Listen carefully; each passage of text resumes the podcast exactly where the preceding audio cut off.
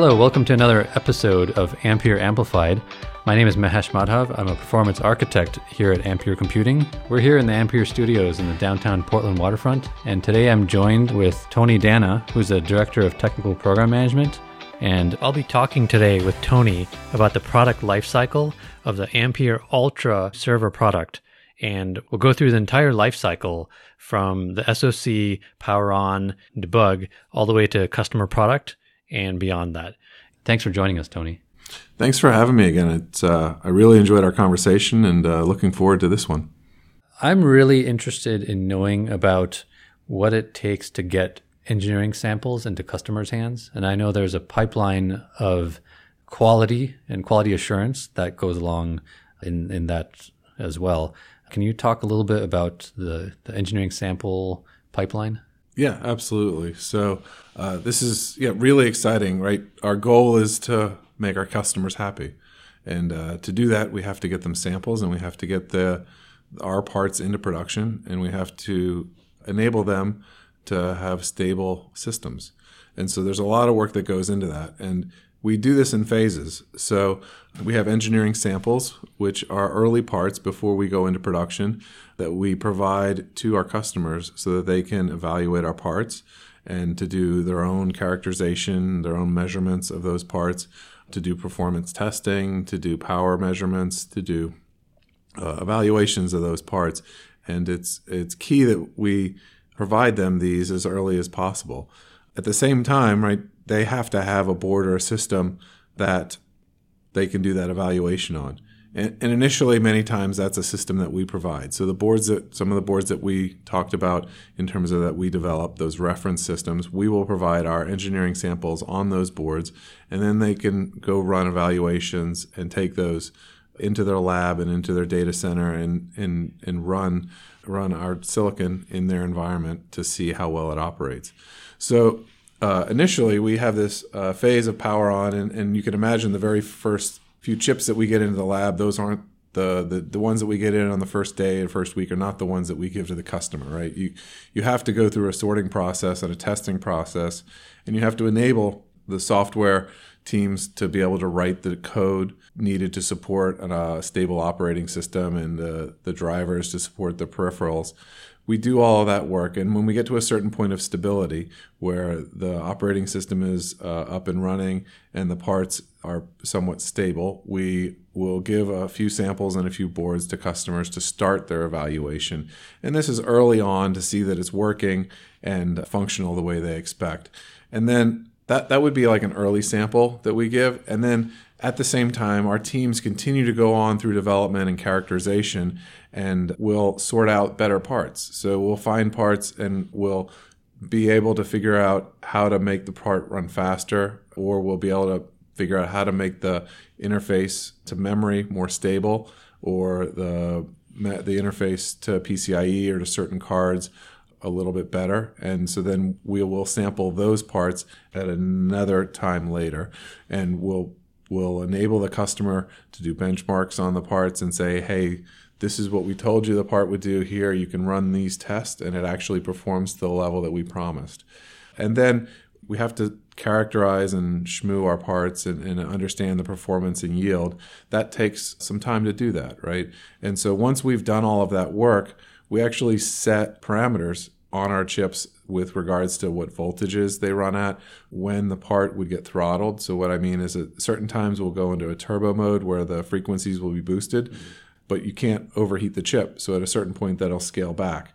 But when that happens and what voltages those different frequencies run at have been characterized. And once those are fully characterized and all those settings are done and we've done the measurements across process and yield, we will then release a production like part. And so that's later in the engineering sample phase that we would release a part that's intended to be exactly like what we will send in production.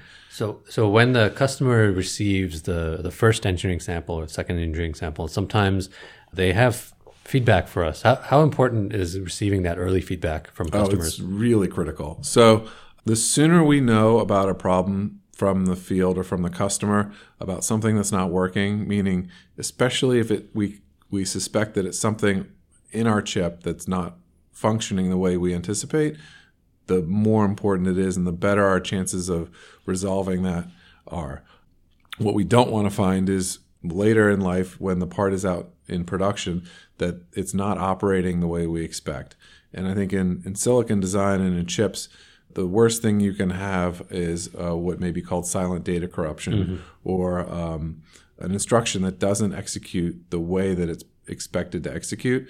And that can uh, lead to huge security holes. It, you know, it, it, really can hurt your reputation if you don't have that level of uh, validation. So we spend an enormous amount of time before we send a chip to manufacturing, and then once a chip comes back, to ensure that the part is validated so that every instruction, every interface operates exactly as it's specified to operate. And we do a lot of work to, to ensure that. So finding those bugs, finding those issues as soon as possible is critical to Ampere's success. So the customer now has production samples mm-hmm. and they want to move forward to being able to sell. What's the next step for getting them to launch? Sure. Talked a little bit about how the chips are tested and how we do engineering samples. Simultaneous to that, we're, we're also doing validation on the boards and systems. And so as the chip goes through this evaluation and testing, so will the system simultaneously go through a level of testing and validation. And so once we get the board, the first chips back, we'll put the chip on the board, and the boards will go through a, an electrical validation to ensure that the signals don't have any problems, that the, the, the capacitors and resistors are all the correct values, that the traces are as expected, and the interfaces are working. Once we get to that level, then that would be called uh, electrical design validation. okay. So as uh, we power on the boards, just like I talked about the different engineering samples, the boards go through stages of validation uh, to validate that the systems work and uh, and then can be manufactured. So uh, not only does the system and board have to operate the way we want, it also has to be manufacturable at volume the way that we want. So then the companies that we work with to manufacture our boards will take them and manufacture them at volume and check to see how many defects they have in that manufacturing process, where the issues are coming up uh, we will improve and release updated firmware code to go with that. And um, we may make changes to the tooling of the chassis, to the where the connectors are actually placed, and make uh, improvements to the signal integrity of the traces. That can happen through this process of board development. And then once we get to parts that are production parts and we get to systems that are stable and production systems, we'll go through, our customers will take those and go through a production or a pilot build. And so they'll take that into the thousands of units and build racks of systems and go out and put them out into the field and run and run a lot of tests on them to see that in the in the field they were operating as expected. They'll go through iterations of that and actually in some cases run live traffic so when you think about the big data center customers, they'll put uh, racks of our system in their data center. They'll load the latest code onto it and actually run live traffic on it before they deploy it in a much larger system where they'll fill entire data centers with our product. That's great. Yeah. So that's that takes us from design, chip bring up, engineering samples, production. And now the product is out there in the field and it may still require some upkeep from Ampere. Yep. Yeah, there's a lot that goes on. So what what today we've been focusing on is that time from uh, tape out generally to product launch. So that's the kind of it includes the bring up, it includes the qualification, the verification, validation of the systems. What you're referring to now is that time of product launch to end of life. Mm-hmm. Uh, many refer to that as a sustaining phase. Uh, but that phase is is quite important, right? It's it's where all the revenue generally yep. comes from. Uh, we do offer firmware updates during that time. We also do continuous quality improvement. So we will monitor our production, both of the silicon SoC, the assembly process of that SoC, and the testing process of that. We'll continually monitor to find defects and uh, fallout to reduce the amount of fallout. We want to increase our yield meaning we want more of the chips from the wafer and more of the chips that we assemble to make it to production. So the more chips we can make from one wafer, the more profitable we are. And also, the fewer chips that we find that are defective, once we go to assemble Mm-hmm. them, the more profitable we are. So that gets us to economies of scale. Yep. Okay. Yeah, and we get into uh, quality checks that we do. We we may improve our, our screening process during that time. We have to be very careful that the quality of product that we produce is consistent across the life of the product, and um, that's an entire other phase that that has an, another specialty and uh, Yeah. teams of people that that uh, make us successful. I think this continuous improvement throughout this life cycle also helps cement our reputation with the customer. Absolutely. Yeah. Quality is, you know, job one. You hear that all over the place. And uh, at Ampere and everywhere else, that we focus on quality so that we ensure that the product works as expected. Our reputation is on the line on every part that's out there. So we, we spend a lot of time and effort testing before we release a product to ensure that we don't have failures mechanical with uh, the package, failures mechanical with the systems. Electrical characteristics don't change over the life of the product. The defects don't pop up later. So in, in silicon design and manufacturing, if you don't design your product correctly, defects can show up and happen later in life and we need to make sure that we stress the parts enough to to find out that there are no hidden defects like that that that would pop up one to two years later in the data center. We we ensure our parts will work for a certain lifetime, and Yep. if if the failure rate goes up, that's on us to figure out why, and it's on us to make sure it doesn't happen again. Yeah, I think it's to the customer's benefit as well. And as they gain confidence in our products, they'll go buy the next generation products and subsequent generations. Yeah, that's right. And uh, but you know, even before they buy our first generation product, we expose to our customers what our qualification processes are. They want to know what level of testing we're doing, and we're very open about that. Right, that that is critically important to our company that we follow a rigorous standard of qualification. Excellent. Yeah. Is there anything else you want to share or want me to ask about? Well, you, I listened to the other podcast. Yeah, yeah. and um, there were all these questions about where you came from and Yeah, why do you like working here and all that. So I'm all prepared for that, but you never asked me any of that stuff. We thought we dove so deep into this, so I was like trying to be more technical. and- Yeah, which is funny because I've moved my career away from a technical realm. yeah, because people. I mean, I'm I, I'm still technical, Yeah, and it's in the title of my job, right? Yeah. And it's it's so funny because I'm, you know, I, I'm an engineer. I, I I've always been an engineer, and and I thrive on doing things that other people say can't be done, and uh, it's yeah. I mean, um, uh, it's an identity of who I am, even though I'm now in program management, right? Yeah, I I don't I don't think I would be interested in this job if there wasn't the technical aspect to it. I can actually I know for sure I wouldn't be, right? Yep. It's just not it's part of what what I thrive on and what I do. So what what made you choose particularly to go into the the management field? Um, you know, I know some people like the business aspect of it. Other people like the, the people and the interactive aspect of it. There must be something that drives you to do TPM. Yeah, so I have a lot to say about this. so I got time. So I'll go back in my history a little bit. So I actually did design for a long time, right? I, I, I did what was called physical design or silicon implementation or silicon engineering for I think close to 20 years. Worked in a number of different companies across the industry, and I I like the excitement that that part of design provides. Uh, it it provides an excitement of trying to race to tape out, and you work very hard you push yourself to try to get things accomplished as quickly as possible. But some of that work can be uh, on your own, right? So where you're presented with a problem where you have to go run tools, or you have to go do something, and you're given a task and you go do it. And while I was pretty good at that, it also left a portion unfulfilled, which was the human contact and communication. And I found myself like getting out, getting up from my workstation or getting up from my cubicle or my desk and work and establishing communication. And I found myself repeated, repeatedly in roles where I was helping the team collaborate. And, and and honestly, I think the other thing that I did that was really beneficial is I reached out So um, I ended up getting a career coach. So I did a lot of self evaluation of what parts of the, my career I wanted to work on, and um, and then I also uh, had advisors.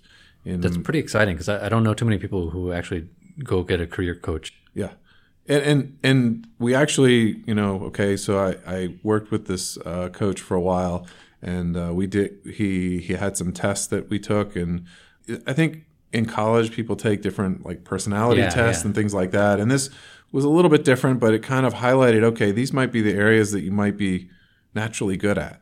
And so to do this in the middle of a career, or like, you know, I'm not done with my career yet, you know, to say, okay, I'm going to make a change. And then how do I do it? It was a process of, you know, not a few days. This took a, a while to do.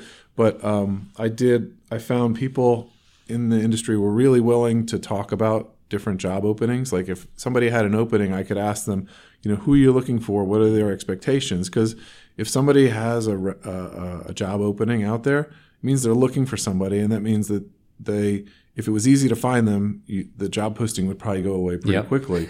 so when when it's posted there, you can go ask them, hey, what who do you, what are the characteristics? What is this job like?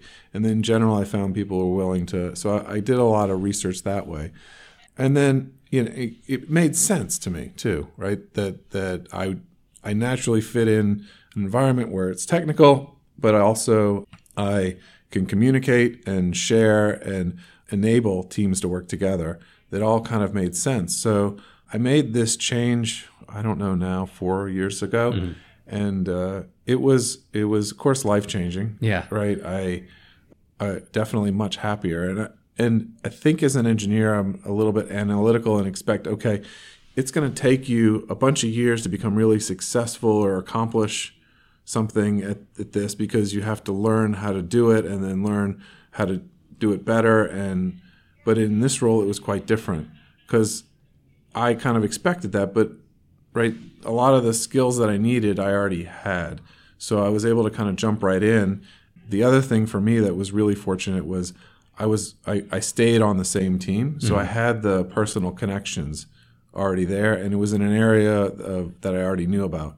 So between that, I was able to kind of jump right in and be very successful in that area. It's it's amazing how it's like the the light switch has been flicked on, and now you're com- you're very enthusiastic about your new role and excited about what you do and excited to grow. And I think when people are aligned that way, then there's this synergy that happens in their life and their work just kind of flow together, and you don't have that uh, you know worrisome uh, kind of like, oh, you know, what what happened at work today, and am I going to be good enough uh, to do something, right? Like, you're, just kind of like go with the flow. You are performing at the best of your ability, and that's the best that you can do, and you bring the best version of yourself. Yeah, I think so. You hit some keywords though that trigger my thoughts that are different, but yeah, it's um, yeah. You find I found a place where uh, I I can perform naturally better, and um, it also leverages the interests that I have. Uh, I do find that in this role, if you don't enjoy the roller coaster, you you got to get off Yeah, this role in particular, I find from one day to the next can go, you know, you're either on the upswing or the downswing, but you're usually not just riding along flat. It's uh, it's either you're fighting the battle or your things are just moving really fast and you're trying to keep up. But you if if you enjoy that ride and you enjoy that excitement, it's a phenomenal place to be because there's just always something going on yeah, I that was one of the other things that through this process of self discovery is I, I don't do well when I'm bored, and uh, there is no time that I'm bored in this role. Wow. Yeah, I mean it's it's really exciting to have you speak about your mental kind of your mental process. Uh, I think that's uh, really important for you know being being there uh, as a role model for other people in this company as well. Uh, to show that you can ride that roller coaster and still have great mental health. Yeah, I suppose so. it it is an interesting place to be, right? You in this role, you have to kind of play a lot of different hats, and Yeah. so I, I enjoy doing that. I enjoy uh, inspiring others and trying to get teams to collaborate and and, and accomplish something together. And uh, what, through that success, you know, you you create bonds and friendships that are amazing. Yep, and they last past company boundaries. Oh, absolutely. Yep. Yeah. No, absolutely. And and we were, you know, that that's kind of the magic of what we do. Yeah, exactly. And uh, I'm I'm also curious. Uh, you you've done something a little bit crazy. Uh, you and your family moved from North Carolina to Portland. Yes. For for this position, you're mid career. You uprooted your your family. Can you talk a little bit about your transition and how they feel and how they support you? Yeah. Okay. There's a lot to say about this. so yeah, I moved from North Carolina. I actually grew up in North Carolina, but not in. I, I was living in Raleigh, North Carolina, and grew up about 45 minutes from there. I left North Carolina for college and was gone for uh, quite a while, many years, and then uh, moved back down to North Carolina from the Northeast, and was there for 11 years before I came here. It's interesting as I made that transition from a completely technical role into uh, technical program management, I knew right. The many people say in in chip design, the center of the world is Silicon Valley. I knew that I likely may have to relocate if I wanted to expand my career, expand my opportunities, and so that was kind of known. I think I I could have stayed in Raleigh. I probably could have been successful and happy doing technical program management role, but what when you move, you when when you open the opportunity or the possibility of moving, uh, you also open up the experience that you potentially would have, but you also mm-hmm. open up the opportunity to take on larger roles or work in areas that you may not have had as much experience. And so that's what I was looking for was an opportunity to expand my experience, an opportunity to work with a company that was taking a chance and I could take on a larger role uh, I could take on ownership of more things. That was what kind of excited me about that.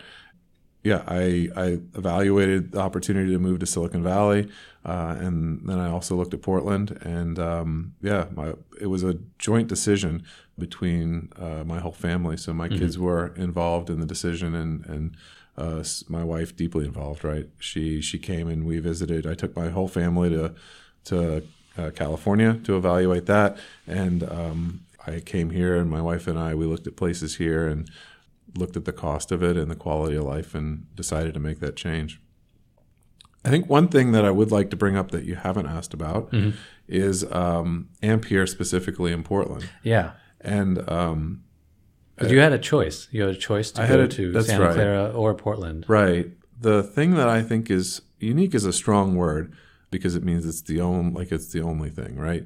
But it's rare to find a hardware chip company that's in a urban or somewhat urban downtown environment. Yeah. You see it a little bit more in software. Right? You see it a lot more in software, right? People there are there are numerous software jobs in San Francisco downtown right. and in New York City, but they're not chip design companies, hardware companies in those environments really. Silicon Valley, but that's not a downtown area, right? It's not. But our office here is downtown, and that actually you know, it's it's a difference. So I lived in North Carolina previously, which was clearly suburbia, right? I'm big on new experiences and new things.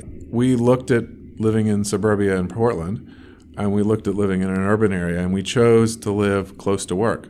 And it, that choice was made by my children, actually. So mm. we uh, told them about it, and they said, "Yeah, we'd rather live closer to your office, uh, so that you could they could see me more, which is you know it's such a it's amazing when you don't have to commute. Right, yeah. and um, I guess where I'm really going is is that I walk to work, yeah, which is incredibly rare. I don't get in a car every day. Yeah, and it it's really life changing. I mean, it, I, it's such a cliche. So? Yeah, how, to tell, say tell us that. about this. yeah, so um, I live about one one point two miles from the office. I don't. There's not much to say. I get up in the morning and I walk. um, but the difference here and what makes Ampere in Portland in this office different is the environment around here, and it's not. It's not a really dense city like New York City, which can be somewhat uncomfortable to walk. It's just so many people, and it's not a a really commercial area where there's heavy industry. Uh, I mean, we're on the we're we're by the river, but the communities that I walk through, I get to walk by some coffee shops. I get to walk by um, stores and and uh, some restaurants and even a distillery and um, a bread shop. I mean, it's it's really a unique community where there's it's a unique commute in that way that you can't have or I haven't seen anywhere else. Yeah, it's really really nice. So, yeah, I fully agree with you. That's why I'm also here. yeah, I recognize that many semiconductor companies tend to need a lot of space, either for manufacturing or for very large Yeah. offices, and that offices are tend to be a little bit uh, you know lower cost out in the suburbs Right. of society. And you know, I've I've worked in Boston, uh, the Bay Area, Right. and and Portland, and you're right. I, I think, except for perhaps Austin, Texas, as the other option that might have a semiconductor company in the city, yep. right? Uh, yeah, I mean, my friends in Austin though they live in either North Austin or South Austin. That seems to be divided, and Yeah, there are the off the, the offices that are at the north and south side. You can't really walk to yeah, that's true. from, from a home. So this this is a. I Yeah, think unique is a good word. yeah, in- it's in rare that- for sure. Yeah, it's rare for a hardware company to be sitting here Mm-hmm. with such great amenities. You know, looking out from our window, we we see all these great places to eat at, culture, the riverfront. and It's pretty amazing. Right. Yeah, and um, yeah, I mean, I, I think when I was younger, before family and single, I had friends who lived in the city and commuted out, and you know, they they had an active lifestyle and nightlife and things like that. And that's not really what I'm talking about here, right? I mean, Yeah. there I'm sure that aspect is here, right? It's Portland, it's a pretty big city. There's plenty of nightlife, but from a livability standpoint, this the location and what we're offering here is is really nice and uh, quite different, I think, from what just about you can find anywhere else in hardware. So um, Absolutely. uh, I didn't really expect that when I came to Ampere, and when I decided to join, I, I didn't know that that's what was where I was going to end up. So um, yeah, Well, we're glad you like it, and we're glad that you're here with us, leading the way. thank you. Thanks so much, Tony, for coming on to share a little bit about the productization, uh, product lifecycle. We really demystified the product lifecycle for me. thank you. And so that was very enlightening. So, folks, this is Tony Dana, the Director of Technical Program Management at Ampere. Thank you so much for having me. It was a real pleasure and an honor to be here today. Thanks.